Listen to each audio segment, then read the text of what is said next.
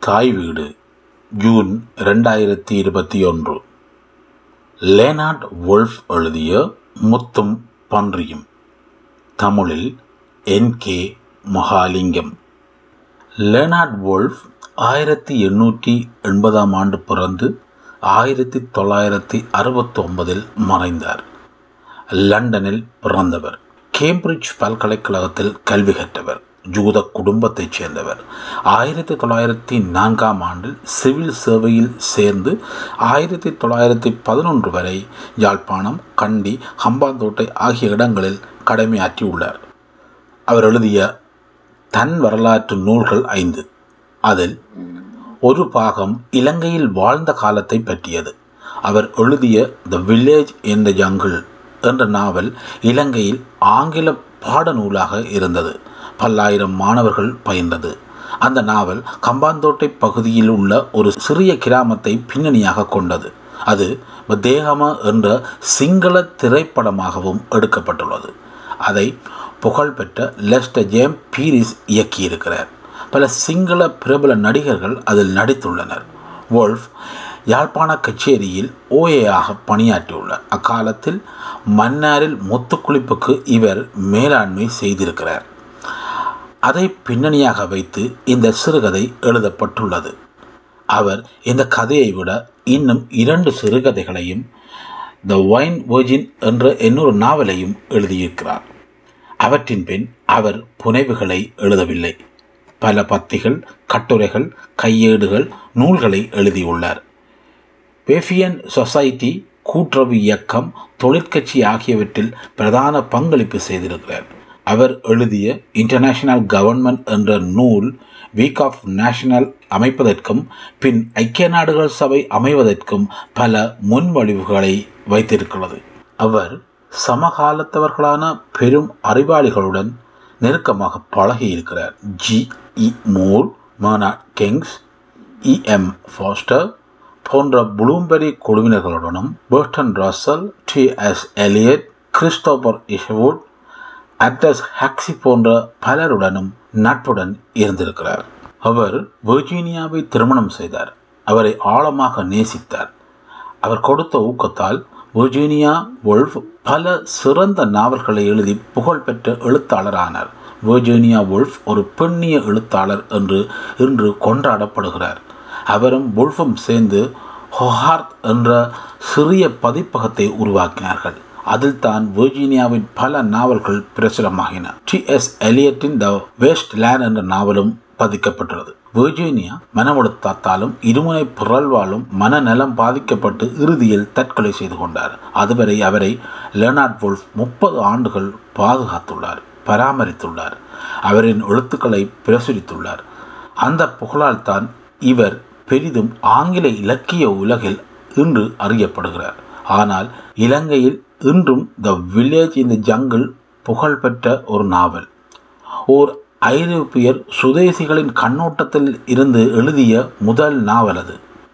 இ M ஃபோஸ்டரின் a Passage to India என்ற நாவலுக்கு பத்தாண்டுகளுக்கு முன் ஜோர்ஜ் ஓவலின் பெர்மிஸ் டேஸுக்கு இருபது ஆண்டுகளுக்கு முன் எழுதப்பட்ட முன்னோடி நாவல் அது. ஆயிரத்தி தொள்ளாயிரம் ஆரம்பகால யாழ்ப்பாணம் பற்றி அவர் எழுதிய குறிப்புகளும் காட்சிகளும் எங்களுக்கு அக்காலத்தைய யாழ்ப்பாணம் எப்படி இருந்தது என்றதொரு விளக்கத்தை தருகிறது.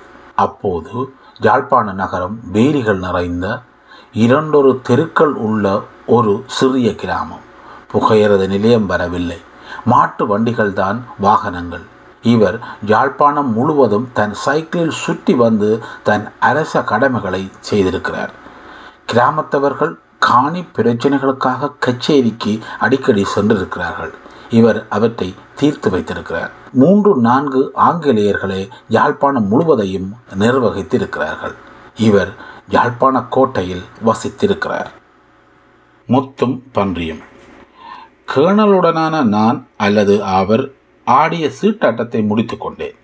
பின் வட்டமாக இருந்து புகைப்பிடிக்கும் அறைக்கு புகைப்பிடிப்பதற்காகவும் மது அருந்துவதற்காகவும் சென்றோம். எங்களுக்கு முன்பே ஏற்கனவே மூன்று பேர் கனவடுப்படியில் இருந்தார்கள். நாங்கள் போனவுடன் நாங்களும் அதில் இருப்பதற்காக வட்டத்தை பெரிதுபடுத்தினார்கள். விசாலமான அழகற்ற பகட்டான சௌகரியங்கள் அற்ற அந்த உணவகத்தில் இருந்த அவர்களை எனக்கு தெரியாது. கேர்னலை தவிர மற்றவர்களுடன் நான் பேசியதும் கிடையாது. நான் ஏற்கனவே களைத்து போய் பொதுவாக சோர்வுற்று இருந்தேன் மடையன் போல என்று இப்பொழுது அதை நினைக்கின்றேன். சாப்பிடுவதற்காக அல்லது உணவு பட்டியலை பாதுகாத்து கொண்டிருப்பதற்காக அல்லது கோல்ஃப் விளையாடுவதற்காக கடற்கரை நகரமான டோக்கியின் முன்புறம் நடப்பதற்காக ஒரு கிழமை விடுப்பு எடுத்திருந்தேன். அதற்கு முதல் நாள் தான் நான் அங்கே வந்திருந்தேன். ஓய்வு பெற்ற கேர்னல் குட்டியான தடித்த மனிதர். சிவந்த உதடுகளுக்கு மேலே கோபம் கொண்டவர் போல வெளியே தள்ளி இருக்கும் கண்கள். அவற்றிற்கு மேலே எஸ் போன்ற வெண்ணிற மீசை. வாழ்க்கையில் திருப்தி கொண்டவர். ஆனால் ஒரு கணம் கூட வாழ்க்கையை புரிந்து கொள்ளாதவர். எவர் புதிதாக அங்கே வந்து சேர்ந்தாலும் ஒரு மணி நேரத்துக்குள்ளேயே அவரை பற்றி இவர் அறிந்து கொண்டு விடுவார். நாம் எங்கள் மதுவை அறிந்தினோம். நான் இங்கிலாந்தில் இப்பொழுது இருக்கிறேன் என்பதை மறந்து கீழே நாட்டு வாய்ப்பாட்டை முணுமுணுத்தேன். அங்கிருந்த மற்ற மூவரில் ஒருவர் ஒரு கணம் பின்புறம் திரும்பி என்னை பார்த்தார். அதை நான் சாடையாக கவனித்தேன்.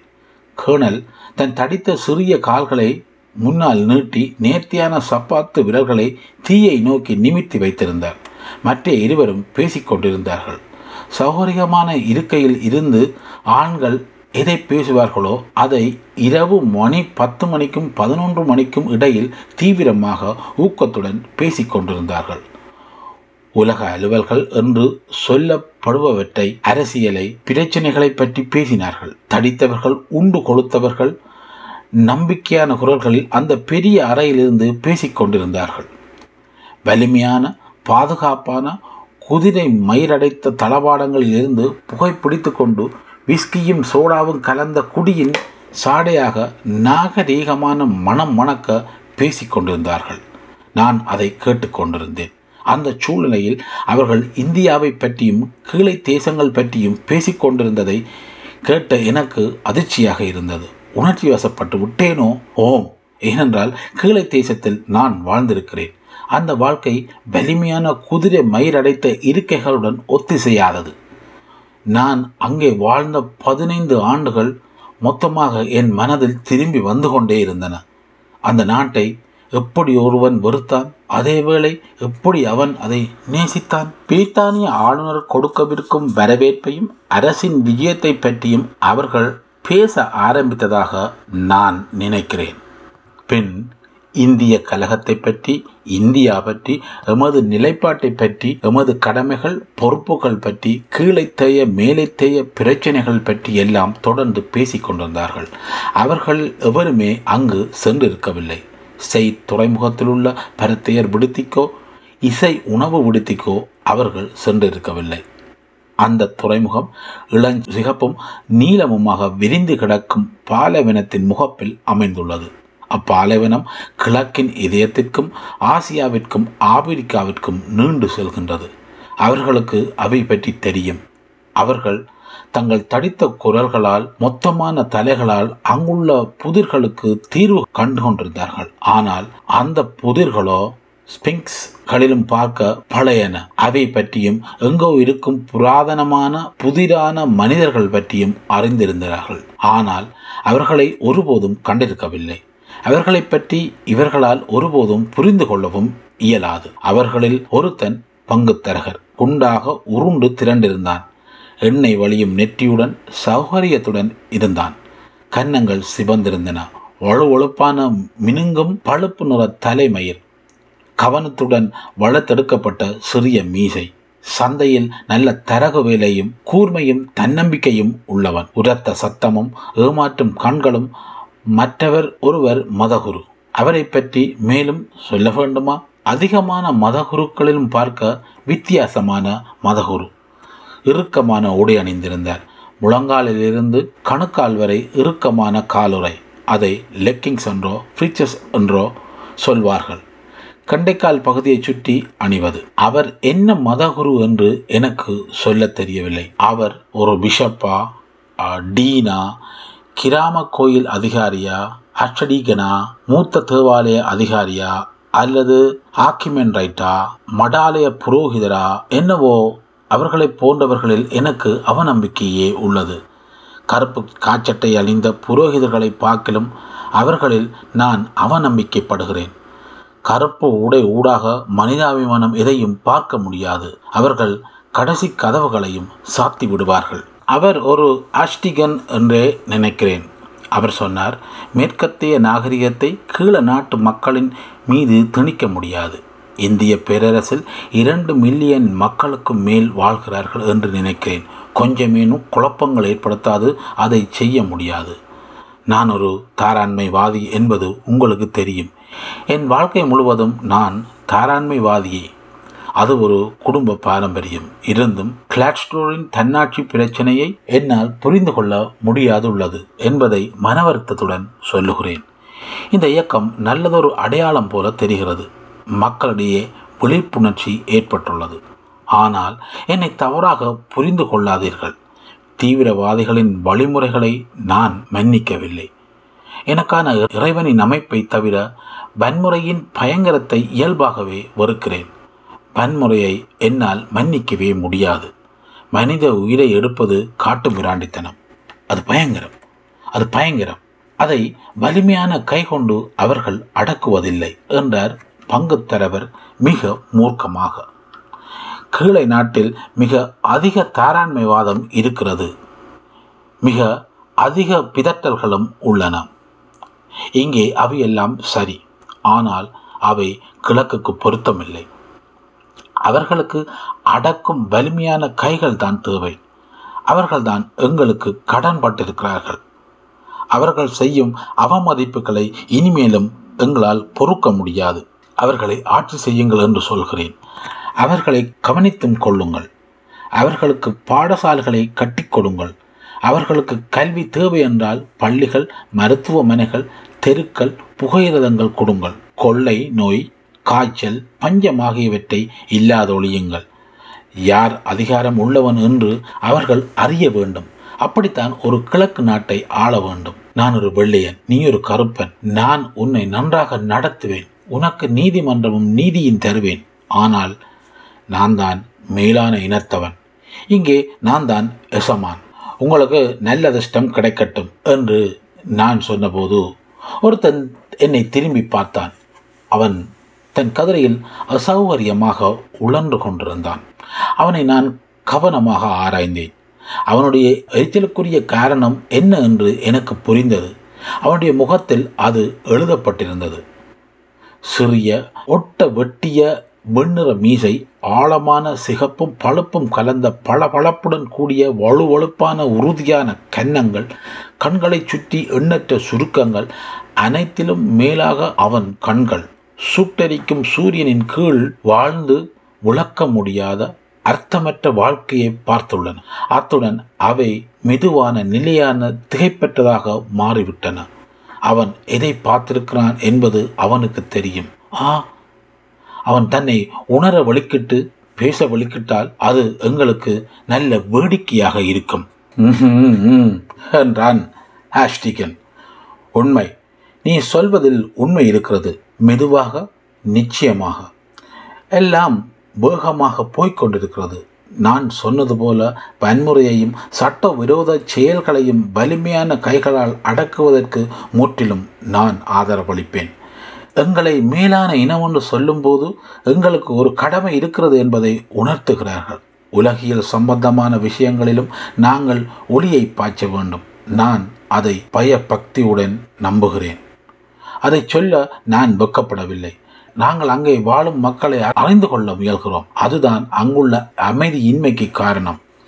நாங்கள் அவர்களுக்கு உதாரணமாக விளங்க விரும்புகிறோம். அவர்களும் எங்களை பின்தொடர் விரும்புகிறார்கள். நிச்சயமாக அவர்கள் தங்கள் கால்களில் நிற்க வேண்டும். அவர்களை வழிநடத்த நாங்கள் அவர்களுக்கு உதவ வேண்டும்.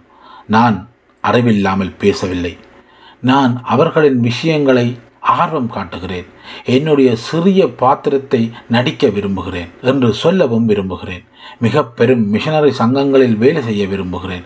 எங்களில் இளைஞர்கள் பலர் மக்களிடையே இருந்து வந்தவர்கள் அதிகம் படித்தவர்கள் நன்றாக படித்தவர்கள் அதிலும் விடுதி பாடசாலைகளில் படித்தவர்கள் அங்கே வேலை செய்கின்றார்கள். பெரும் இலட்சியங்களுடன் அங்குள்ள ஏழை மக்களிடையே அவர்கள் வசிப்பதை நான் கண்டிருக்கிறேன். அவர்கள் திரும்பி வந்து தங்களின் கதைகளை நேர்மையுடன் ஊதி பெருக்காமல் சொல்வதை நான் கேட்டிருக்கிறேன். நம்பிக்கை தரும் ஆறுதல் தரும் செய்தி அது. நாங்கள் உதாரணமான வாழ்க்கையுடன் நடத்தையுடன் மக்களிடம் செல்கின்றோம். அதனால் அவர்கள் எங்களுக்கு மரியாதை தருகிறார்கள். அந்த நேரம் யாரோ ஒருவர் முனகுவதை கேட்டேன். பின் உரத்த குரலில் அந்நியமான வார்த்தைகளில் கேட்டேன். காசி முதல் ராமேஸ்வரம் வரை தெரிந்தவன் மன்னிக்க வேணும். நீங்கள் என்ன சொல்கிறீர்கள்? என்றார் ஆஷ்டிகன் குறுக்கிட்டவனை திரும்பி பார்த்து. மன்னித்து கொள்ளுங்கள். திடீரென அது என் மனதில் தோன்றியது. யோசிக்காமல் சொல்லிவிட்டேன். அது தமிழில் உள்ள ஒரு புலமொழி. பரவாயில்லை. கேட்க நல்லாக இருக்கிறது. நீங்கள் இந்தியாவில் வாழ்ந்தவரா? அதை மொழிபெயர்த்து சொல்ல முடியுமா? அதன் பொருள் பனாரஸிலிருந்து ராமேஸ்வரம் வரை எனக்கு எல்லாம் தெரியும் என்பதே. நான் அதை கடைசியாக கேட்டது எழுபதோ எண்பதோ வயதுள்ள ஒருவரிடமிருந்து அவருக்கு நூறு வயது இருக்கும் போல தோன்றினார். அவர் அதை சொன்னது ஒரு வருஷமோ ஒன்றரை வருஷமோ இந்தியாவில் வாழ்ந்த ஒரு ஆங்கிலேய இளைஞனுக்கு புரிகிறதா? எனக்கு சரியாக புரிகிறதா என்று தெரியவில்லை. ஆனால் நான் பனாரஸை கேள்விப்பட்டிருக்கிறேன். ஆனால் ராமேஸ்வரத்தை பற்றி கேள்விப்படவில்லை. அந்த பெயரை நான் கேள்விப்பட்டதாக எனக்கு நினைவில்லை. நான் சிரித்தேன். என்னால் சிரிப்பை அடக்க முடியவில்லை. அந்த சிறிய ஆங்கிலோ இந்தியன் என்னை மூர்க்கத்துடன் பார்த்தான். ஹா உன்னால் அந்த பெயரை நினைவுபடுத்த முடியவில்லை. சரி. அந்த பெயர் அங்கே மிகவும் புகழ் வாய்ந்தது. பெரிய இந்து கோவில் ஒன்று இந்தியாவின் தெற்கு முனையில் இருக்கிறது. பனாரஸில் வடக்கில் இருக்கிறது. அது உனக்கு தெரியும். அந்த தமிழ் முதியவர் சொன்னது உன்னுடைய நண்பன் ஒன்றரை ஆண்டுகள் இந்தியாவில் இருந்தால் அங்குள்ள அத்தனையும் அவனுக்கு தெரியுமா? என்பதுதான். அவன் அங்கே எழுபது ஆண்டுகளோ ஏழாயிரம் ஆண்டுகளோ வாழ்ந்த பின்னும் அவனுக்கு ஒன்றும் தெரியாது என்கிறான் தமிழர்கள் திராவிடர்கள் என்பது உனக்கும் தெரியாது. அவர்கள் அங்கே காலாகாலமாக வாழ்கிறார்கள். நாங்கள் அங்கே போவதற்கு முன் டச்சுக்காரர் போர்த்துகீசர் முகம்மதியர் அல்லது எங்கள் மைத்துனர்கள் ஆரியர்கள் போவதற்கு முன் அநாகரிகமானவர்கள் கருப்பர்கள் இருக்கலாம்.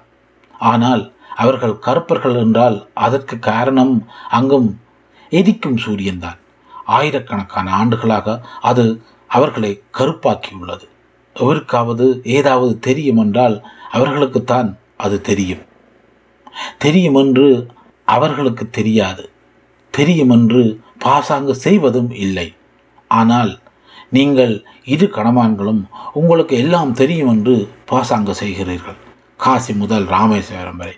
அந்த சூரியனை ஒருக்காமலும் பார்க்காமலே. அன்பானவரே என்று ஆஷ்டிகன் ஆரவாரமாக ஆரம்பித்தார். அவரை தரகர் இடைநிறுத்தினார்.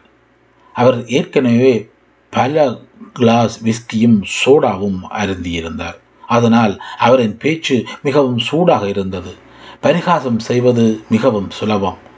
நீ அங்கே சில ஆண்டுகள் வாழ்ந்திருந்தாலும் நான் முப்பது ஆண்டுகள் வாழ்ந்திருக்கிறேன். அவர்கள் குறைந்தது ஏழாயிரம் ஆண்டுகள் வாழ்ந்திருக்கிறார்கள். நீ முப்பது ஆண்டுகள் வாழ்ந்திருந்தாலும் உனக்கு எல்லாம் தெரியும் என்று அர்த்தமில்லை என்று சொல்கிறேன். ராமேஸ்வரமோ என்ன நாசமா போன இடமோ அதை நான் கேள்விப்பட்டதே இல்லை. அது எனக்கு தெரியவும் தேவையில்லை. உனக்கு அது தெரிய வேண்டிய தேவை இருந்தது. ஏனென்றால் அது உன் வேலையின் ஒரு பகுதி என்று நினைக்கிறேன். நான் பத்திரிகை வாசிக்கிறேன். இந்தியாவை பற்றி புத்தகங்களும் வாசித்திருக்கிறேன். அங்கே என்ன நடக்கிறது என்பது எனக்கு தெரியும். ஒருவனுக்கு தேவையான அளவு தரவுகள் தெரியும். கிழக்குக்கும் மேற்குக்கும் உள்ள வித்தியாசம் தெரியும். அதிலிருந்து ஒரு அபிப்பிராயத்தை உருவாக்கவும் முடியும். நீ சொன்ன ராமிசை பற்றி நான் கேள்விப்படாமல் இருந்தாலும் எனக்கொரு அபிப்பிராயத்தை உருவாக்க உனக்கு உரிமை இருக்கிறது. நீ அங்கே வாழ்ந்திருக்கிறாய். ஆனால் உன்னால் மரத்துக்கும் காட்டுக்கும் வித்தியாசம் தெரியாது. எங்களால் அதை பார்க்க முடியும். ஏனென்றால் நாங்கள் தூர இருந்து அவற்றை பார்க்கிறோம். இருக்கலாம் சற்று தவறாக புரிந்து கொண்டுள்ளீர்கள். உரையாடல் சற்று சூடாகிவிட்டது. தேவையில்லாமல் எங்கள் அபிப்பிராயத்தை நாங்கள் எங்களுக்குள் வைத்துக் கொள்வோம் இந்த கணவான் அங்கே வாழ்ந்திருக்கிறார். அவர் சொல்வதை நாங்கள் கேட்பது மிகவும் ஆர்வமூட்டுவதாக இருக்கும். ஆனால் அவர் சொன்னது எனக்கு அதிகம் புரியவில்லை என்று சொல்லத்தான் வேண்டும். என்றார் ஆஷ்டிகன் சிறிய மனிதன் அமைதியாக இருந்தான். பின்னால் சாய்ந்து கொண்டிருந்தான். அவன் கண்கள் சீலிங்கில் பதிந்திருந்தன. பின் முறுவலித்து விட்டு சொன்னான் நான் என் அபிப்பிராயத்தை சொல்லவில்லை. நீங்கள் விரும்பினால் விவரங்கள் என்று நீங்கள் சொல்லுபவற்றையும் பார்த்தவற்றையும் மெய் நிகழ்ச்சிகளையும் சொல்லுவேன். அதன்பின் நீங்கள் அவற்றின் மேலுள்ள உங்கள் அபிப்பிராயத்தை எனக்கு சொல்லலாம். அவர்கள் தங்கள் ஒப்புதல்களை முணுமுணுத்தார்கள். பாருங்கள் அது பதினைந்து பதினேழு ஆண்டுகளுக்கு முன் நடந்தது. இங்கிலாந்து அளவுக்கு பெரிய மாவட்டத்திற்கு நான் பொறுப்பாக இருந்தேன். அங்கே இருபது ஐரோப்பியர்கள் வாழ்ந்தார்கள். மிஷனரிகளையும் சேர்த்தால் இருபது மில்லியன் தமிழர்களும் தெலுங்கல்களும் இருந்தார்கள். பத்தொன்பதாயிரம் மில்லியன் தமிழர்களும் தெலுங்கர்களும் ஆண்டில் ஒரு தரமாவது வெள்ளியன் ஒருத்தனையாவது பார்த்திருக்க மாட்டார்கள். அல்லது பார்த்திருந்தாலும் தெள்ளுப்பூச்சிகள் கடித்த சாம்பல் நிற பெண் குதிரையில் தங்கள் கிராமத்தின் ஊடாகச் சென்ற வெளியிலிருந்து காக்கும் தொப்பி அணிந்து சவாரி செய்த ஒருத்தனை ஒரு கணம் தான் பார்த்திருப்பார்கள். சரி கடவுளர்களால் அந்த மாவட்டத்தில் மிக நீண்ட கடற்கரையோரம் இருந்தது. அது ஒரு தரிசான மணல் காடு. அதில் முள்பற்றை காட்டை தவிர வேறொன்றும் இல்லை அது முன்னூறு மைல் வரை பறந்திருந்தது அங்கே சிறு நகரங்களோ கிராமங்களோ நீரோ கிடைக்காது. தனிய மணலும் பற்றைகளும் தான். அத்துடன் சூரியனும் நெருப்பாய் எரிக்கும். சூரியனை குறிப்பிட மறந்து போனேன். கடற்கரைக்கு தள்ளியுள்ள கடலில் ஒரு இடத்தில் முப்பதோ நாற்பதோ அடி ஆழத்தின் அடியில் மில்லியன் கணக்கான சிப்பிகள் கிடந்து இனப்பெருக்கம் செய்யும். சில சிப்பிக்குள் முத்துக்கள் இருக்கும். சரி. நாங்கள் இந்தியாவையும் அதை சுற்றியுள்ள கடலையும் ஆளுகின்றோம். ஆகவே கடலும் எங்களுக்கே சொந்தம். அதில் இருக்கும் சிப்பிகளும் அவற்றுள் இருக்கும் முத்துக்களும் எங்களுடையதே. ஆனால் அவை முப்பது அடி ஆழத்துள் கிடக்கின்றன. அவற்றை எப்படி மேலே எடுப்பது என்பதே கேள்வி. நாங்கள் முன்னேறியவர்கள் என்றபடியால் அவற்றை அள்ளி எடுக்கலாம் என்றோ முத்து குளிப்போரை கொன்று முத்து குளிக்கும் ஆடைகளுடன் அவற்றை அழலாம் என்றோ நீங்கள் நினைக்கலாம். ஆனால் அதை அப்படி எங்களால் செய்ய முடியாது. அதுவும் இந்தியாவில். சிப்பிகளையும் முத்துக்களையும் அவர்கள் ஆதி காலம் முதலே மூக்கொழித்து எடுக்கிறார்கள். பழுப்பு நிற மனிதர்கள் வெறும் கச்சையுடன் நீண்ட மர ஓடத்திலிருந்து நீல கடலுக்குள் கால்களை முதலில் வைத்து குழி ஓடி சிப்பிகளை கடலின் அடிப்பகுதியில் இருந்து வாரி அள்ளி அறையில் கட்டியிருந்த பறைக்குள் போடுவார்கள். நாங்கள் அங்கே போவதற்கு முன்னரே அவர்கள் அதை நூற்றாண்டு நூற்றாண்டுகளாக செய்து வருகிறார்கள். ஒருத்தன் சொன்னது போல எங்கள் மூதாதையர்கள் நோர்வே சமவெளிகளில் பன்றிகளை மேய்த்து கொண்டிருந்த போது அவர்கள் அதை செய்து கொண்டிருந்தார்கள். பெர்ஷிய வளைகுடாவில் இருந்து அரபுகள் பாய் விரித்த தோணிகளில் வந்து முத்துக்களை எடுத்தார்கள். முத்துக்கள் அங்கிருந்த சொலமன் அரசுக்கும் சிவராணிக்கும் சென்று சேர்ந்தன. அவர்கள் இன்னும் வந்து கொண்டிருந்தார்கள். அந்த மாவட்டத்தில் இருந்த கமலர்களும் சோனகர்களும் வந்தார்கள். அவர்கள் பழைய முறையிலேயே முத்து குளித்தார்கள். சொலமன் காலத்தில் இருந்தது போலவே பாய் விரித்த நீண்ட மரக்கலங்களில் இருந்து இறங்கி குழியோடுவார்கள் எந்த வித்தியாசமும் இல்லை. ஆனால் நாங்கள் அதாவது எங்கள் அரசாங்கம் அவர்கள் எடுத்த சிப்பியில் மூன்றில் இரண்டு பகுதிகளை எடுத்துவிடும். மூன்றில் ஒரு பகுதியை முத்து குளித்தவர்களுக்கு விட்டு விடுவோம் முத்து குளித்ததன் கூலியாக அரபியர்களுக்கோ தமிழர்களுக்கோ சோனகர்களுக்கோ விட்டு விடுவோம் ஒவ்வொரு மூன்று ஆண்டுகளுக்கு ஒரு தரம் முத்து சலாபம் முத்து திணைக்களம் ஒன் ஒன்று ஏற்படுத்துவோம். அது ஆறு கிழமைகளை அல்லது இரண்டு மாதங்கள் வரை இயங்கும். இரண்டு மோன்சூன் பருவக்காற்றுக்கு இடைப்பட்ட காலத்தில் அந்த காலத்தில் தான் அங்கே கடல் அமைதியாக இருக்கும். நான் அதை கண்காணிப்பதற்காகவும் அரசாங்கத்தின் பங்கை எடுப்பதற்காகவும் விற்பதற்காகவும் அமைதியை நிலைநாட்டுவதற்காகவும் கொள்ளையடிப்போரை தடுப்பதற்காகவும் பெரியம்மை கொள்ளை நோய்களை தடுப்பதற்காகவும் அங்கே செல்வேன். எங்களுக்கு ஒரு முகாம் இருக்கும். வனாந்தரத்தில் நினைவில் வைத்திருங்கள். கடலோரம் உள்ள சூட்டு மணல் மேல் ஒரே இரவில் எழுப்பிய ஒரு நகரம் அது. முப்பதோ நாற்பதோ ஆயிரம் மக்களை கொண்ட பெரிய நகரம். சிறிய இந்தியா ஏறக்குறைய ஆசியா. சிறிய ஆப்பிரிக்காவும் கூட எல்லா மாவட்டங்களிலிருந்தும் வருவார்கள். தமிழர்கள் தெலுங்கர்கள் தடித்த செட்டிகள் பாஷைகள் பம்பாய் வியாபாரிகள் இலங்கை சிங்களவர்கள் அராபியர்கள் நீக்ரோக்கள் அவர்கள் சோமாலியர்களாக இருக்கலாம். அவர்கள் அராபியர்களை அடிமைகளாக இருந்தார்கள். அது ஒரு பெரியதொரு சூதாட்டம். ஒவ்வொருவரும் சிப்பிகளை வாங்கினார்கள். அவற்றில் முத்து கிடைக்கலாம் என்று நினைத்தார்கள். அந்த முகாமை சரியாக மேலாண்மை செய்வதற்கு ஐம்பது வெள்ளையர்கள் தேவையாக இருக்கும். ஆனால் அவர்கள் இங்கிலாந்திலிருந்து அப்போதுதான் சேவையில் சேர்ந்து இருபத்தி நாலு வயதுள்ள இளைய சின்னஞ்சிறுவனாக எனக்கு அந்த வேலையை தந்தார்கள். அவனுக்கும் சொந்த அபிப்பிராயங்கள் இருந்தன. விடுதி பள்ளியில் படித்தவன்.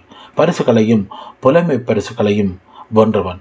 சிவில் சேவை தேர்விலும் சித்தியடைந்தவன் ஓம். அவனுக்கும் அபிப்பிராயங்கள் இருந்தன. அவன் முதல் முதல் இங்கே வந்தபோது அவற்றை எனக்கு விளங்கப்படுத்தி இருக்கிறான். அவன் அந்த முகாமை விட்டு வெளியே வந்தபோது சில புதிய விஷயங்களையும் கண்டிருக்கிறான் என்று நினைக்கிறேன். அந்த விவரங்களையும் நடந்தவற்றையும் தகவல்களையும் தரவுகளையும் கண்டிருக்கிறான் என்று நீங்கள் நினைக்கலாம். அதையும் தான். அங்கே மனிதர்கள் இறப்பதை கண்டிருக்கிறான்.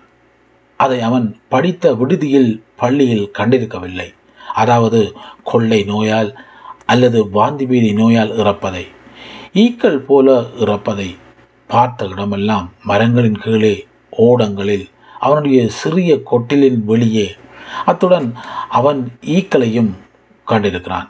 மில்லியன் பில்லியன் கணக்கில் ரீங்காரித்து கொண்டு ஊர்ந்து கொண்டு அவன் கைகளில் சுத்தமான முகத்தில் அவன் உணவில் இரவும் பகலும் ஆறு கிழமை மில்லியன் கணக்காக அழுகி நாட்டமெடுக்கும் சிப்பிகளின் நாட்டத்தை மணந்து கொண்டிருக்கிறான்.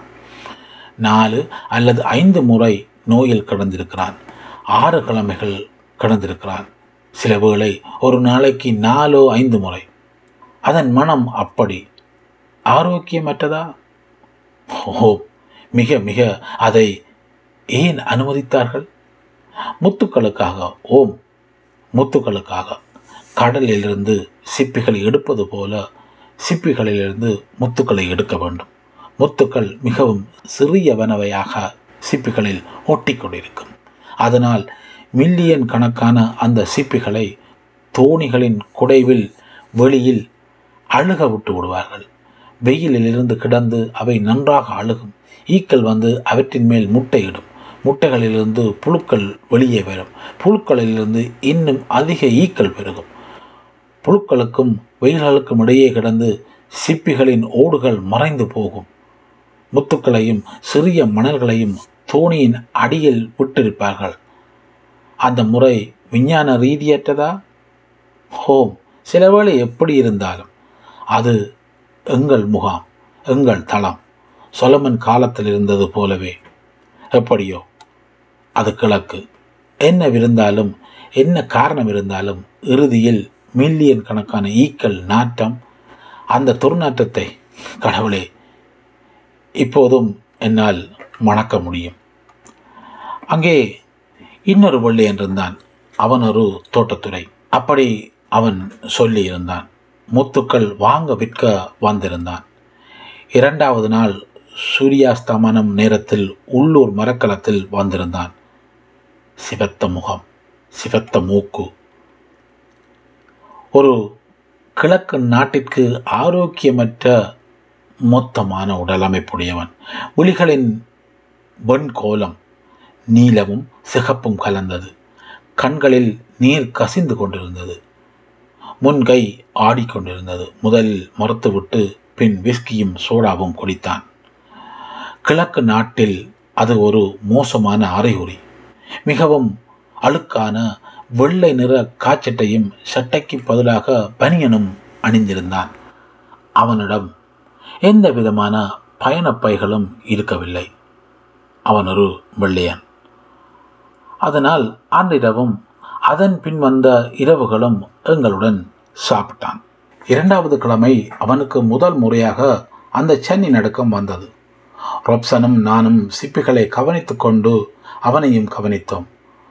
மது வடிமைத்தனத்தால் சனி நடுக்கம் வராமல் இருக்கும்போது கதைத்தான். பெரும் கதைகாரன். அத்துடன் அவனுக்கு சில அபிப்பிராயங்களும் இருந்தன. நான் மாலையில் வேலை இல்லாமல் சும்மா குந்தி இருக்கும் நாட்கள் மிகவும் குறைவு. ஆனால் சில வேளைகளில் வள்ளங்கள் நேரத்துடன் கரை சேர்ந்து விட்டால் சிப்பிகளும் பகிரப்பட்டு விட்டால் என் கொட்டிலுக்கு முன்னால் குந்தி இருப்பேன்.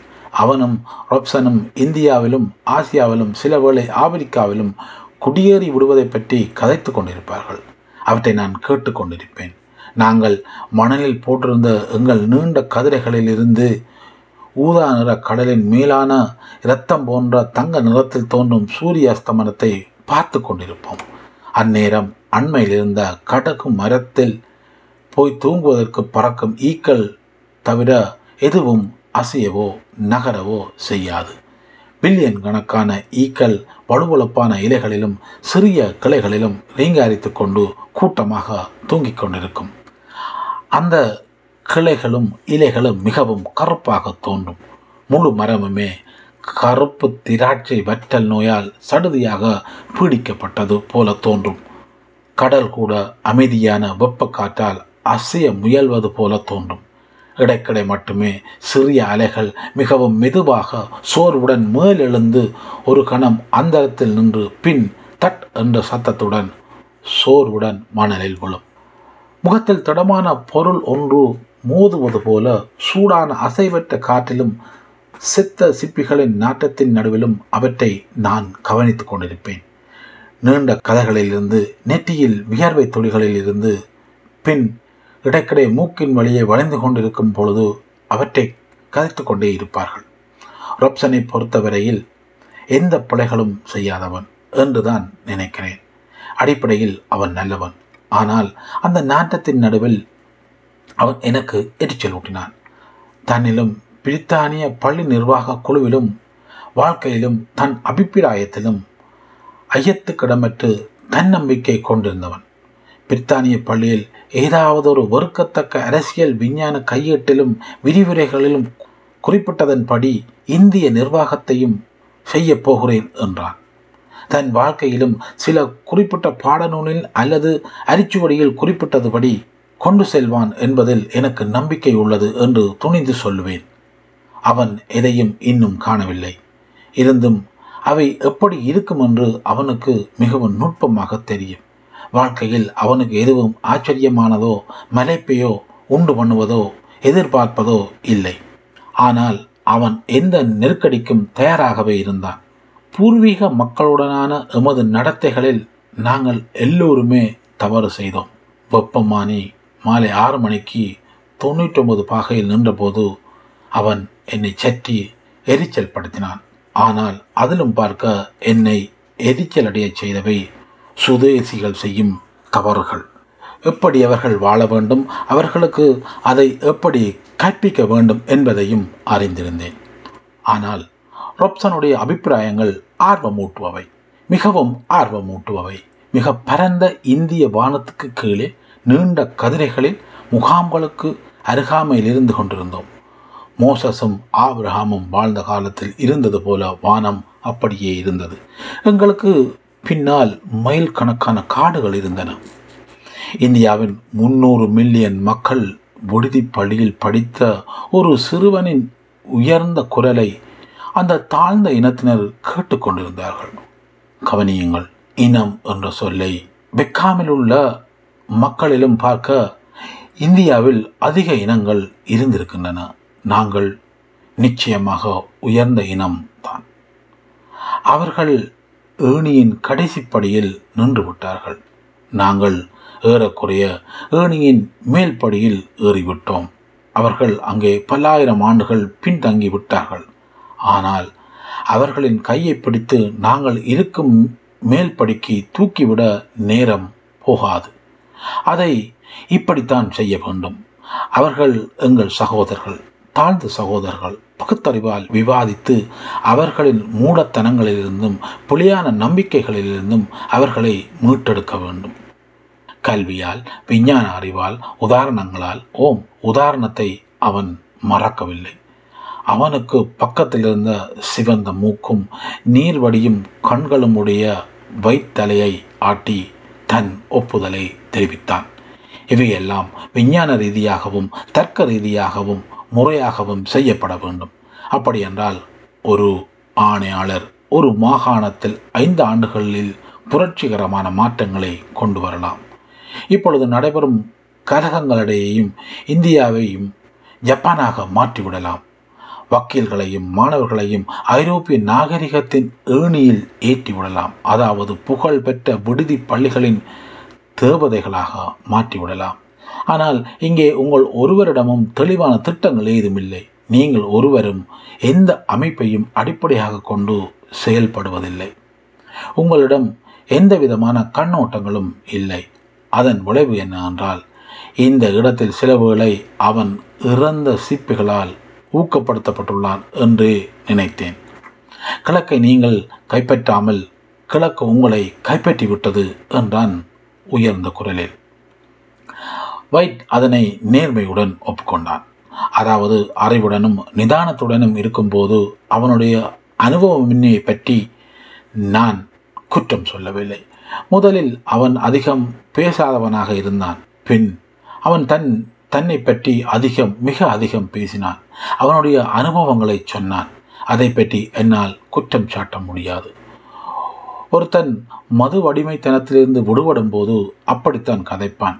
அவன் தன்னை ஒரு கணவான் என்று சொன்னான். அது உண்மை என்று நான் நம்புகிறேன். அவன் இங்கிலாந்தில் பொது பள்ளியில் படித்திருக்கிறான். செல்டன்ஹாம் அல்லது ரெஃபனில். ஆனால் அவன் உள்நாட்டில் ஒரு கணவானாக வெற்றி பெறவில்லை. அதனால் அவனை கிழக்கில் பயணம் செய்ய அனுப்பியிருக்கிறார்கள். அதை அவனும் விரும்பி இருக்கிறான் அது அவனுக்கு பொருத்தமாகவும் அமைந்திருக்கிறது. அதனால் அவன் அசாமில் தோட்டத்துறையாகி இருந்திருக்கிறான். அது நடந்தது பதினைந்து ஆண்டுகளுக்கு முன். ஆனால் அவன் அசாமை விரும்பவில்லை. அதிர்ஷ்டம் அவனுக்கு எதிராக இருந்திருக்கிறது. எப்பொழுதும் அப்படித்தான். பின் அவன் அலைந்து திரிய வழிக்கிட்டான். இந்தியாவில் ஒருத்தன் அலைய வழிக்கிட்டால் அப்படித்தான். வர்த்தகர்களில் அலுவல்களில் எழுத்தாளராக பணியாற்றினான். கல்கத்தாவில் புடவை கடையில் வேலை பார்த்தான். அதிர்ஷ்டம் எப்போதுமே அவனுக்கு எதிராகவே வேலை செய்தது. பின் இந்தியாவில் மேலும் கீழும் நாடோடியாக திரிந்தான். இலங்கை பர்மா ஊடாக திரிந்தான். ஒரு முறை மலாயா மாநிலங்களுக்கும் சென்றிருக்கிறான். ஒரு முறை மிகவும் மோசமான நிலைக்கு ஆளான போது யாவாவில் கற்பூர பயிர் செய்வது பற்றி பேசியிருக்கிறான். ஒரு முறை கடலில் நாடோடியாக திரிந்தபோது மாலுமியாகவும் இருந்திருக்கிறான். டெக்கானில் எங்கோ குதிரைகள் விட்டிருக்கிறான். அவை அவனுடையவை அல்ல. உள்ளூர் வீதிகளில் மாதக்கணக்காக நாடோடியாக திரிந்திருக்கிறான். தென்னிந்தியாவில் உள்ள சிறியதொரு கிராமத்தில் ஒரு தமிழ் பெண்ணுடன் ஆறு மாதங்கள் வாழ்ந்திருக்கிறான். இப்போது அவன் முத்துக்கள் வாங்கி விற்கிறான். இந்தியா என்னை பிடித்து கொண்டது.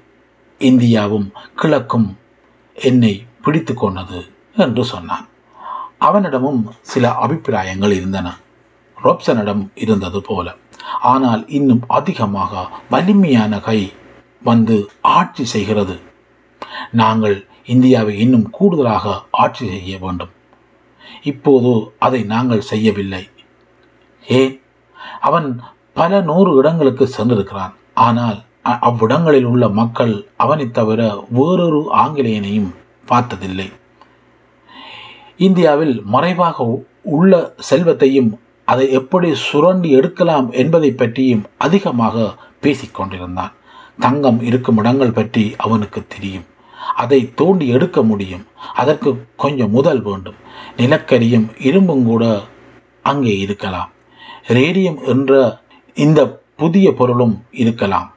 ஆனால் நாங்கள் அதில் ஆர்வம் காட்டுபவர்களாகவோ முற்போக்கர்களாகவோ அல்ல.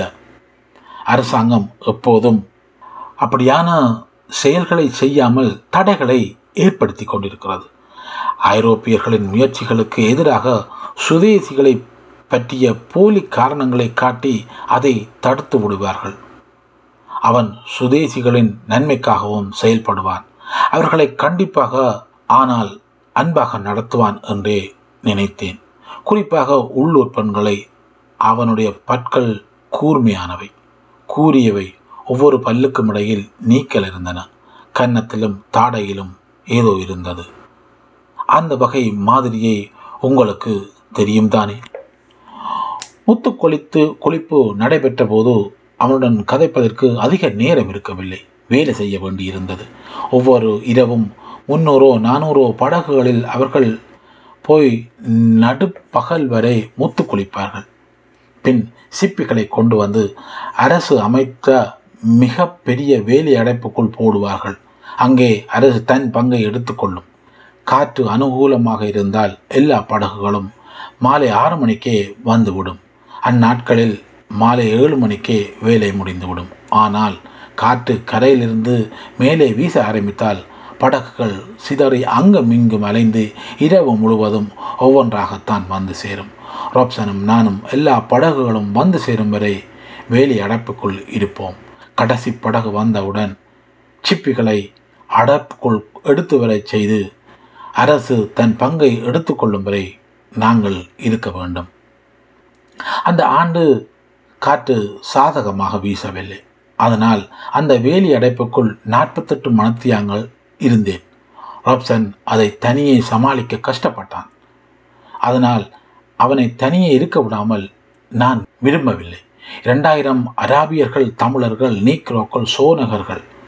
ஒவ்வொருவரும் ஒன்றோ இரண்டோ பை சிப்பிகளுடன் நூற்றைம்பது யார் அகலமும் நூற்றம்பது யார் நீளமும் உள்ள வேலி அடைப்புக்குள் வந்தால் தைரியமில்லாத முப்பது உள்ளூர் உதவியாளர்களையும் பன்னிரண்டு உள்ளூர் காவல் படையினரையும் மட்டும் வைத்துக்கொண்டு அவர்களை கட்டுப்படுத்த முடியாது.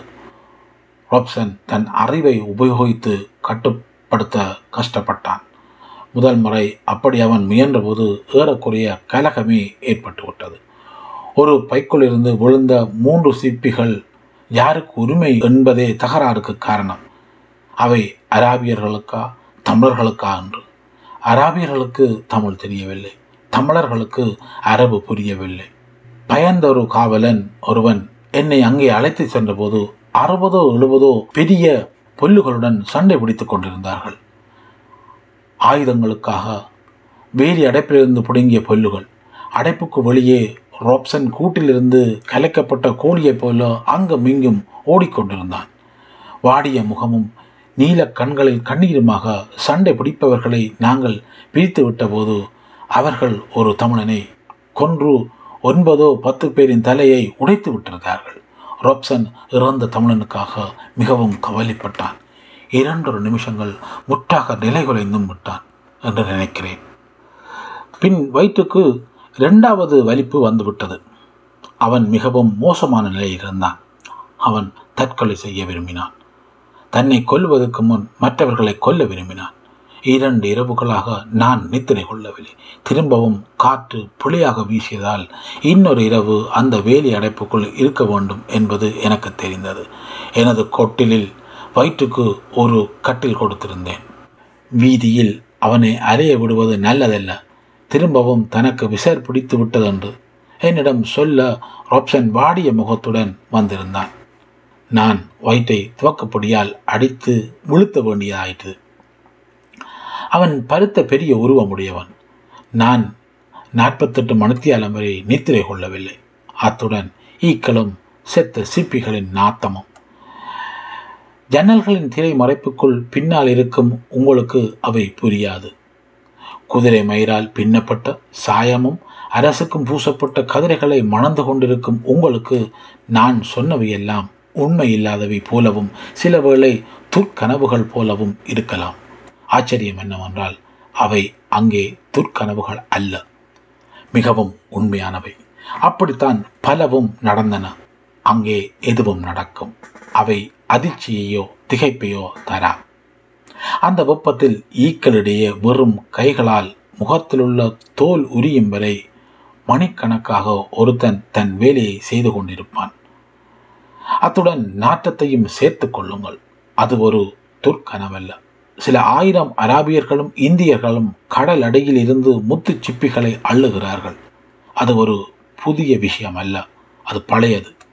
பைபிள் காலம் அளவுக்கு பழையது. அப்படி அராபியர்கள் சொன்னார்கள். அதை பற்றி சிந்திப்பதற்கு அதிக நேரம் இருக்கவில்லை. அதை அவர்கள் உணர்த்தி இருக்கிறார்கள். அவதானித்திருக்கிறார்கள். அவை அமைதியாக நடைபெறும் போது பார்த்திருக்கிறார்கள். ஆச்சரியப்படாமல் கிழக்கில் உள்ளவர்களை செய்வது போல வேலை நடைபெற்று கொண்டே இருக்கும்.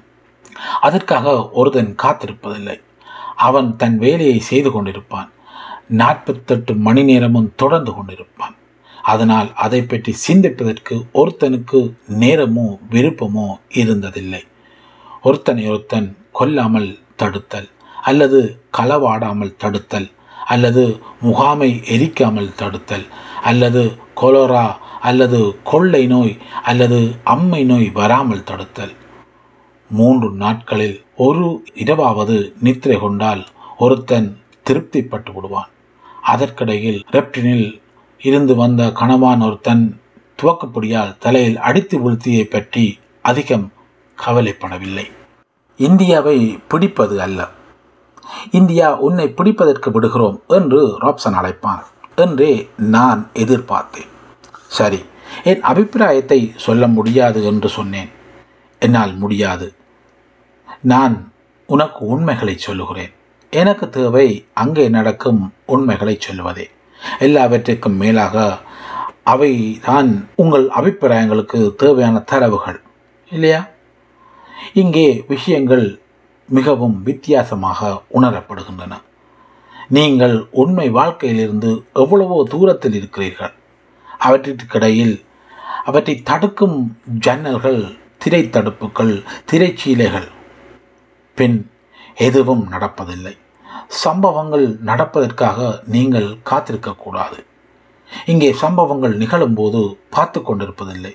நீங்கள் எப்பொழுதும் எப்படியோ எதையாவது செய்து கொண்டிருக்கிறீர்கள். அவர்கள் யாரென ஆண்டவனுக்குத்தான் தெரியும். அமைப்புகள் பார்வைகள் அபிப்பிராயங்களை பொறுத்தவரையில். அங்கே நீங்கள் வாழ்க்கைக்கு அருகில் இருக்கிறீர்கள். ஒவ்வொரு நாள் காலையிலும் தகர தொட்டிக்குள் குளித்தால் ஈர மண்ணைத்தான் மணப்பீர்கள். தவிர்க்க முடியாதது போல எல்லா விஷயங்களும் மெதுவாகத்தான் நிகழும். உங்களால் ஒன்றுமே செய்ய முடியாது. நீங்கள் முன்னூறு மில்லியன் மக்களுடன் சேர்ந்து பார்த்து கொண்டிருக்க வேண்டியதுதான். அங்கே எல்லாம் இருக்கிறது என்று நீங்கள் உணர்கிறீர்கள். சூரிய உதயத்தில் சூரிய அஸ்தமனத்தில் ஒவ்வொரு நாளும் மிக பெரிய அளவில் தவிர்க்க முடியாத அளவு மர்மமான நிகழ்வுகளும் நிகழ்கின்றன. உலகமே விழித்தெழுகின்றது. அல்லது பெரும் ஆகாய வளைவில் துயிலச் செல்கிறது என்று நீங்கள் உணர்கிறீர்கள். நீங்கள் உங்களை சிறியதாக உணர்கிறீர்கள். மிகவும் சக்தி வாய்ந்தவர்களாக உணரவில்லை.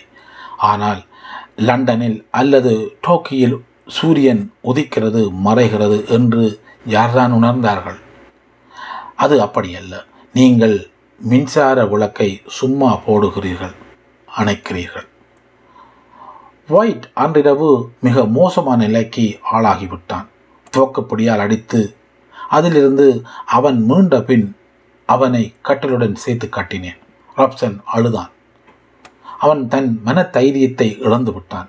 வேலி அடைப்புக்குள் நான் திரும்ப போக வேண்டியிருந்தது. அதனால் அவனை கோட்டிலிருந்து வயிற்றை கவனிக்கச் சொன்னேன். அவன் அவனை மடக்கு கட்டிலில் கைத்தால் கட்டி வைத்த பின்னரும் கூட அவனை தனியே விடுவது பாதுகாப்பில்லை. அது ஒரு வெளிப்படையான புதிய நெருக்கடி நிலைமை. அது பற்றி அரச கையேடு ஒன்றும் சொல்லவில்லை. கொட்டிலுக்குள் கட்டிலில் கட்டப்பட்டிருக்கும் அவனை ரோப்சனால் தனியாக பார்க்க முடியாது. வைட் வேதனையில் நெளிந்து கொண்டு அலங்கோலமாக கிடந்தான். அதை பார்ப்பதை சகிக்க முடியாது. அவனுடைய முகம் மது அடிமையிலிருந்து மீளும் ஒருவனுடைய முகத்தை கடைசி கட்டத்தில் பார்த்திருக்கிறீர்களா? மன்னிக்கவும் அதை நீங்கள் பார்த்திருக்க மாட்டீர்கள். அது அத்தனை அழகானதல்ல. அத்துடன் வைட் பிரமை பிடித்து போய் ஆவிகளை கண்டு கொண்டிருந்தான் அதுவும் அழகானதல்ல. அவர்களுக்கு மது அடிமை பிரச்சனை வந்தால் உங்களுக்கு தெரிந்த நாவல்களில் வருவது போல பாம்புகளை காண மாட்டார்கள். அவனுக்கு ஏற்பட்ட பிரச்சனைகளும் அவன் செய்த பிரச்சனைகளும் அவையும் நல்லவை அல்ல. சாதாரணமானவை விரும்பப்படாத அளவில் தீவுபடுத்தப்பட்டன நூற்றுக்கணக்கான மீன்கொத்தி பறவைகள் அவன் படுத்திருந்த கட்டிலின் பக்கத்திலிருந்து கீச்சு கீச்சென்று கத்திக்கொண்டு எழும்பி பறந்து கொண்டிருந்தன. மென்மையான சிறிய இறகுகள் உள்ள உடல்கள் அவனுடைய வெறும் மேனியை உரசி கொண்டு செல்வதை அவன் உணர்ந்து கொண்டிருந்தான். எங்கிருந்தோ வந்து அவன் கடியில் இருந்து கொண்டு சிறகடித்து ஜன்னல் ஊடாக பறந்தன. அது அவனுக்கு பெரும் பயத்தையும் வேதனையையும் உண்டாக்கியது.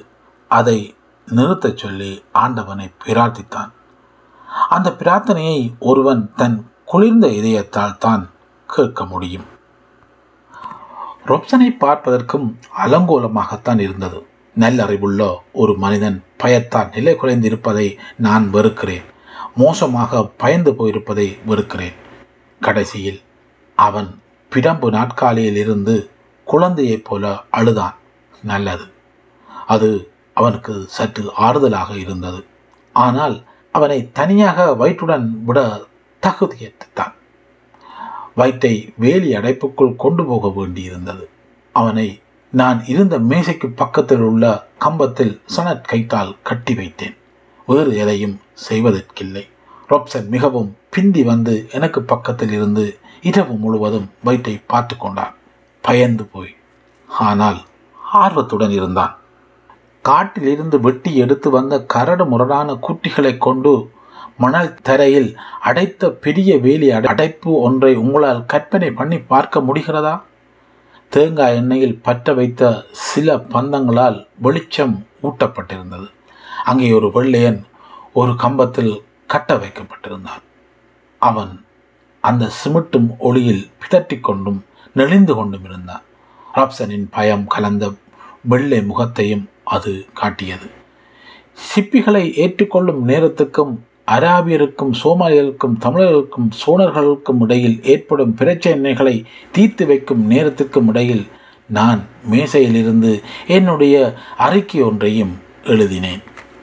அதில் நகரத்தில் உள்ள ஆங்கில பாடசாலைகளில் பிரெஞ்சு மொழியை அறிமுகப்படுத்தலாம் என்ற ஆலோசனையை எழுதியிருந்தேன். அது நல்லதொரு அறிக்கை அல்ல. வைட் இரவு பத்து மணிக்கும் காலை நாலு மணிக்கும் இடையில் உள்ள நேரத்தில் தன் முழு வாழ்க்கை வரலாற்றையும் எங்களுக்கு சொல்லியிருந்தான் அவன் எதையும் கற்பனைக்கு விடவில்லை. ஒரு சமய குரு அந்தளவு நேரத்துக்குள் தான் செய்த பாவங்கள் எல்லாவற்றையும் சொல்லியிருப்பார். ஓ மன்னியுங்கள். என்னை போன்றவர்கள் செய்யக்கூடிய கதைகள் எந்த அதிர்ச்சியையும் அடையாமல் கேட்கும் அளவுக்கு நான் அங்கே அத்தனை காலமும் வாழ்ந்திருக்கிறேன். குறிப்பாக சீரழிந்து போன வெள்ளையர்களை பற்றி வயிற்றின் வாழ்க்கை கதையை அவன் சொன்னபோது என்னால் அதை தாங்கிக் கொள்ள முடியவில்லை. பதினைந்து ஆண்டுகள் இந்தியாவின் மேலிருந்து கீழ்வரை கனவுகள் செய்தோ மோசடிகள் செய்தோ வாழ்ந்திருக்கிறான். அவை மிக மோசமானவை. காரணம் அவன் சென்ற இடங்களிலும் அவனுடைய சொந்த வெள்ளைக்காரர்களே மோசடி செய்யாமலோ ஏமாற்றாமலோ அவன் இருந்ததில்லை. சுதேசிகளிடமிருந்து அவன் பல மோசடிகளை செய்துவிட்டு தப்பி வந்தவையே அவற்றில் பார்க்க மிகவும் அதிகம் உள்ளூர் ஆண்களிடமும் பெண்களிடமும் நாகரிகம் அற்றவர்களிடமும் காட்டு கிராமங்களில் மலைகளில் கூட மோசடி செய்திருக்கிறான். ஆண்டவரே அவை இரக்கமற்றவை நாகரிகமற்றவை மோசமானவை கொடூரமானவை. நான் முன்னர் சொன்னது போல அவன் வாய்க்குள் உள்ள பற்கள் கூரானவை இடைவெளிகள் உள்ளவை. அவனுடைய குற்ற உணர்வுதான் மிக பயங்கரமானது. அங்கே கம்பத்தில் கட்டப்பட்டு மினுங்கும் முழக்கொலியில் வேதனையில் நெளிந்து கொண்டிருந்தான். பயம் கிடைக்கப் போகிற தண்டனை மரணம் பயங்கரங்கள் உண்மையான பயங்கரங்கள் பைத்தியம் வரப்போகின்ற போலி பயங்கரம் என்று எல்லாவற்றுக்குமான குற்ற உணர்வு அது. வேலி அடைப்புக்குள்ளிருந்து அடிக்கடி அவன் இடும் கூக்குரல்கள் சபித்தல்கள் பயம் பற்றிய கரகரப்பான குரலில் முணுமுணுப்புகள் தவிர வேறெந்த சத்தமும் அன்றிரவு கேட்கவில்லை. விசாலமான ஆகாயத்தின் அமைதியில் நாங்கள் மட்டும் தனியே இருப்பது போல தோன்றியது. இடைக்கிடையே கடற்கரையில் மோதும் சிற்றலைகள் கடலில் இருந்து வரும் குழப்பமான முணுமுணுப்பு சிலவேளை ஒரு படகில் இருந்து மற்ற படகு இழு இருப்பு வரை அழைக்கும் ஓலக்குரகள் அப்துல்லா அப்துல்லா. அதன் பின் நான் கடற்கரைக்கு செல்வேன். அங்கே படகுகள் கிடக்கும். பத்து பதினைந்து இருபது அன்று அவை கரையிலிருந்து வருவனவாக இருக்கலாம். நிலவில் சோகமாக புதிராக. பெரிய வட்டமான துடுப்புகள் விசிறும் சிறிய அலைகளில் மிதந்து கொண்டு மெதுவாக அசையும் துடுப்புகள் தவிர அங்கே இறந்தவர்கள் மட்டும் கிடக்கிறார்கள் என்று நினைப்பார்கள். படகுக்குள் கரை ஒதுங்கும் வரை எந்த அசைவுமே இருக்காது. அதன் பின் இருண்ட நிழல்கள். அவையும் படகுகளில் இறந்தவர்கள் போல கிடப்பவர்களும் உயிர் பெற்று எழுவார்கள். பின் சடுதியான கரகரப்பான குரல்களில் இரைச்சல் சத்தம் ஓலங்கள் அழைப்புகள் வாய்ச்சண்டைகள் கை அசைவுகளுடன் அங்குமிங்கும் ஓடிக்கொண்டிருக்கும் நிழல்களுடன் படகுகள் ஒன்றாக திரண்டு வரும். சிப்பி சாக்குகளில் பாரத்தால் தள்ளாடி கொண்டிருக்கும். படகுகளின் ஓரத்திலிருந்து கடலுக்குள் ஒவ்வொரு சாக்காக போடுவார்கள். அவற்றால் கடலும் கரையும் நிரம்பும். அராபியர்கள் நீக்ரோக்கள் தமிழர்கள் சாக்குகளில் பாரத்தால் கூனிக்கொண்டு கடலுக்குள்ளிருந்து நீர் வழிந்தோட கரையேறுவார்கள். வேலி அடைப்புக்குள் இறைந்து கொண்டு வந்து சிப்பி மூட்டைகளை பெரும் சத்தத்துடன் கீழே போடுவார்கள். அவ்விடம் முழுவதும் தள்ளாடி கொண்டிருக்கும்.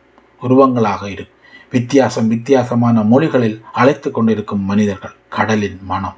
எல்லாவற்றுக்கும் மேலாக கம்பத்தில் கட்டப்பட்டு வேதனையில் நெளிந்து கொண்டு கிடந்த பைத்தியக்காரனின் ஓலங்களும் பிரார்த்தனைகளும். வந்தவர்கள் அவனை சுற்றி வர நின்று உற்று பார்த்து கொண்டு நின்றார்கள்.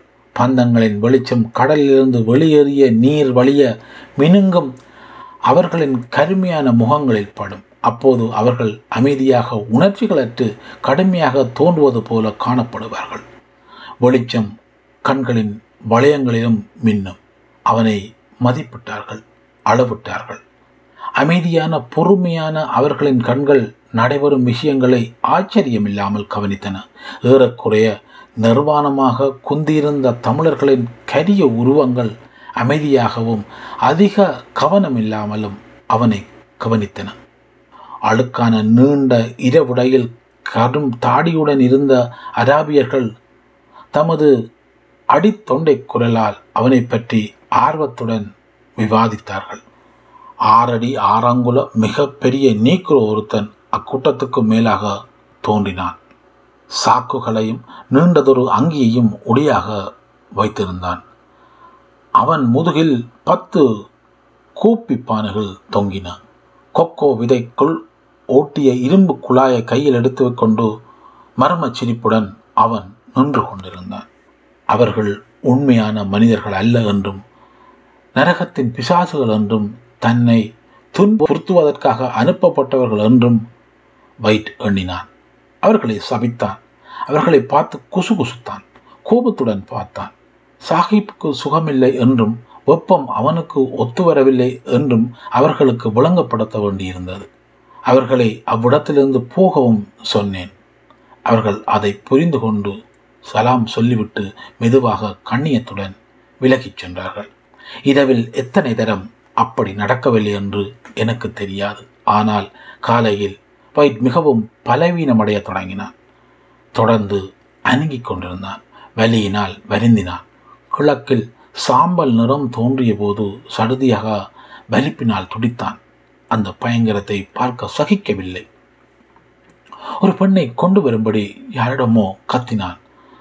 தொடர்ந்து கத்திக் கொண்டிருந்த போதே அவனுடைய தலை பின்னால் சரிந்தது. அவன் இறந்து போனான். பயங்கரமான அவசரத்துடன் அவனை கட்டியிருந்த கை கயிற்றை வேகமாக வெட்டினேன். அவன் முகத்தில் தெரிந்த பயங்கரத்தை மூடினேன். ராப்சன் தன் கதிரையிலிருந்து தேம்பி தேம்பிக் கொண்டிருந்தான். கைகள் முகத்தை தாங்கியிருந்தன. அந்த கணம் கடற்கரை ஓரத்தில் நான் தேவைப்படுகிறேன் என்று எனக்கு ஒரு தகவல் சொல்லப்பட்டது. நான் அங்கே விரைந்தேன். கிழக்கில் இருந்து வந்த மங்கலான வெளிச்சத்தில் கடல் குளிராகவும் சாம்பல் நிறத்துடனும் இருப்பது போல தோன்றியது. குளிர்ந்த சிறு காற்று தண்ணீரின் மேற்பரப்பை சற்று அலைத்து கொண்டிருந்தது. வானத்திற்கு எதிராக கருமையான ஒற்றை படகு ஒன்று கரையோரத்தில் மெதுவாக மேலும் கீழும் ஆடிக்கொண்டு நின்றது. படகில் அராபியன் ஒருத்தனின் இறந்த உடலை வைத்திருந்தார்கள். குழி ஓடிய போது சடுதியாக இறந்துள்ளான். சடலத்தை கரைக்கு கொண்டு வருவதற்கு என்னுடைய அனுமதி தேவைப்பட்டது. நான்கு பேர் படகை நோக்கி கடலுக்குள் இறங்கி நடந்து சென்றார்கள். சடலத்தை வெளியே தூக்கி தோளில் சுமந்து கொண்டு திரும்பவும் நீருள் மெதுவாக நடந்து வந்தார்கள். இறந்தவனின் கால் பாதங்கள் வெளியே நீட்டிக்கொண்டிருந்தன. தூக்கிச் சென்றவர்களின் தோள்களின் மேலாக கால் விரல்கள் மேல் நோக்கி மிகவும் விரைத்து போய் காணப்பட்டன. பின் உடல் மணலில் வைக்கப்பட்டது. தாடி வைத்திருந்த இறந்தவன் மங்கலான ஒளியில் மிகவும் அமைதியாகவும் மிகவும் கம்பீரமாகவும் தோன்றினான். அவனுடைய சகோதரனான இன்னொரு அராபியன் இறந்தவனின் தலைமாட்டுக்கு அருகில் மணலில் குந்தியிருந்தான். அவன் தன்னை சாக்கால் மூடியிருந்தான். அவன் திரும்புவது எனக்கு கேட்டது. அதிகாலையில் கடற்கரை மிகவும் அமைதியாகவும் மிகவும் குளிராக அசையாமல் இருந்தது. அப்போது உயர்ந்ததோர் உருவம் முன்னால் வந்தது. அவன்தான் அரேபிய சைக் படகின் தலைவன். திரும்பிக் கொண்டிருந்தவனின் தலையில் கை வைத்து அமைதியாக நயமாக கரணையுடன் அவனுடன் பேசினான். அரபு மொழி எனக்கு புரியவில்லை. ஆனால் அவன் என்ன சொல்கிறான் என்பது எனக்கு புரிந்தது. இறந்தவன் வாழ்ந்தான். வேலை செய்தான் இறந்து போனான். வேலை செய்யும் போதே துன்பப்படாமல் இறந்து போனான். அப்படி இறப்பதையே ஆண்கள் விரும்ப வேண்டும். அவன் ஒரு மகனை விட்டுச் சென்றிருக்கிறான். அப்படி பேச்சு அமைதியாக நயமாக சென்று கொண்டிருந்தது. அவனுடைய பேச்சில் கல்லாஸ் என்ற வார்த்தையை தொடர்ந்து கேட்டுக்கொண்டிருந்தேன் அதன் அர்த்தமெல்லாம் முடிந்துவிட்டது என்பதே. சாம்பல் நிற வானத்தின் பின்னணியில் உருவங்களை பார்த்து கொண்டிருந்தேன். இறந்தவனின் நீண்ட மெலிந்த உருவரைவு. அதில் கால் விரல்கள் வெளியே நீட்டிக் கொண்டிருந்தன. வளையாமல் நேராக.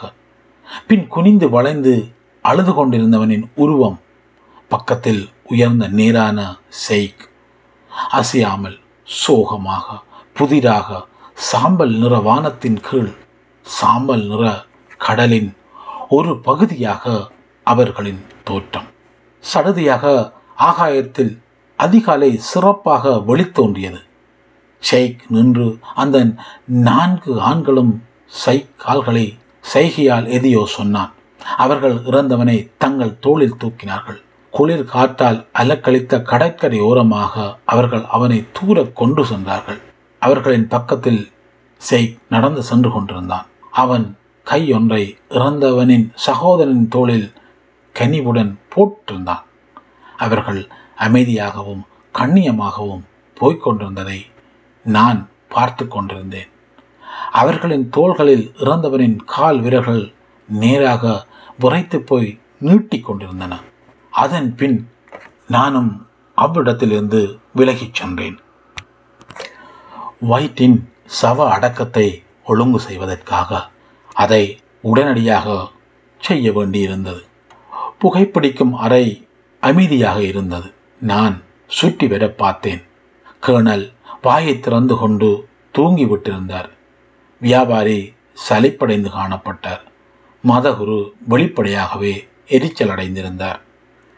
நேரமாகிவிட்டது என்று நினைக்கிறேன் என்றார் அவர். இப்போ ஒரு மணிக்கு மேலாகிவிட்டது என்று சொல்லிக்கொண்டு எழுந்தார். சாதாரணமான ஒரு விஷயத்தை மிகவும் அசாதாரணமான சூழலுக்கு கொண்டு சென்று விட்டாய். என்று நீ நினைக்கவில்லையா? ஆணையர். நெருப்பில் எஞ்சியிருந்த சில சிவந்த நிலக்கரிகளை பார்த்து கொண்டிருந்தார். இன்னொரு தமிழ் பழமொழி இருக்கிறது என்றார் அவர். பூனை பானைக்குள் தலையை ஓட்டிக்கொண்டு உலகமே இருண்டு விட்டது என்று சொன்னதாம்.